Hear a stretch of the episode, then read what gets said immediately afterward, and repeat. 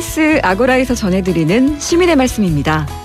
시민의 말씀은 문자나 TBS 모바일 앱을 통해 시민들께서 보내주신 의미 있는 댓글을 모아 전해드리는 시간인데요. 이번 주 소개해드릴 프로그램은 작가의 생생한 이야기와 낭독이 있는 프로그램, 책과 편안한 라이브 연주가 함께하는 프로그램, 바로 오늘도 읽음입니다. 오늘도 읽음은 송정혜 아나운서가 진행을 맡고 있는데요. 가을 기평과 함께 매주 일요일 오전 8시부터 10시까지 방송이 됩니다.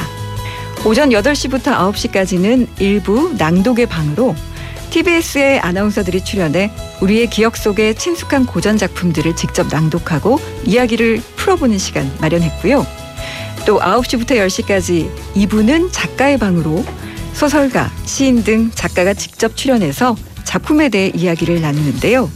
여기에 박종성 하모니시스트, 조영훈 피아니스트의 아름다운 라이브 연주가 곁들여져서 일요일 아침 힐링 가득한 시간을 선물하고 있습니다. 지난 8월 29일 개편 첫 방송에서는 다시 읽어보는 어린 왕자를 청취자들에게 낭독 선물해 드렸고 이정훈 시인의 쏘가리 호랑이 9월 5일에는 다시 읽어보는 황순원 단편 소설과 송원근 작가의 그 이름을 부를 때가 소개됐는데요. 자, 개편 후 함께한 오늘도 읽음.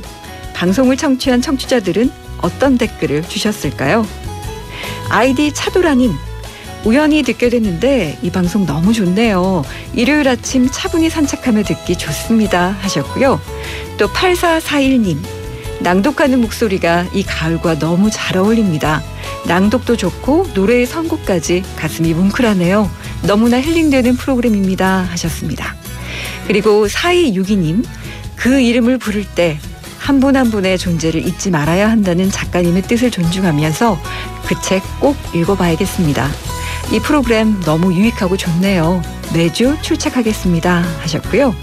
또 0141님, 방송을 듣고 책을 꼭 읽어봐야겠다는 생각이 들기는 처음입니다. 학교 도서관에서도 구입해서 우리의 희망이자 미래인 아이들도 함께 읽게 하겠습니다. 진심으로 고맙습니다. 찐한 애청자 드림 이렇게 보내주셨습니다. 또 많은 청취자들께서 오늘도 읽음은 방송을 들으며 삶이 힐링되는 기분이 든다. 이 착해지는 기분이 든다. 이런 글들을 많이 보내주셨는데요. 그 밖에도 청취자들은 이런 의견을 보내주기도 하셨습니다. SAV님, 책을 선정하시는 기준이 궁금합니다.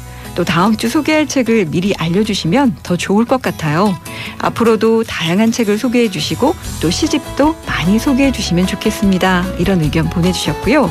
또 아이디 마카롱님은 낭독 프로그램이 듣기 편하긴 하지만 오히려 책에 대한 호기심과 접근성을 떨어뜨릴 수도 있다는 점, 이 점은 좀 고려해서 제작해 주시면 좋겠습니다. 라는 의견 보내주셨습니다. 그리고 1608님, 주말 아침 책에 대한 알찬 프로그램 너무나 마음에 듭니다. 듣는 사람들이 더 많아졌으면 좋겠어요. 그리고 보이는 라디오 꼭 해주세요. 이런 의견들 많이 보내주셨습니다. 네, 앞으로도 시민의 말씀은 각 프로그램마다 시민들께서 보내주시는 소중한 의견들 잘 모아서 전해드리겠습니다. 많은 청취와 다양한 의견 보내주시기 바랍니다. 지금까지 시민의 말씀이었습니다.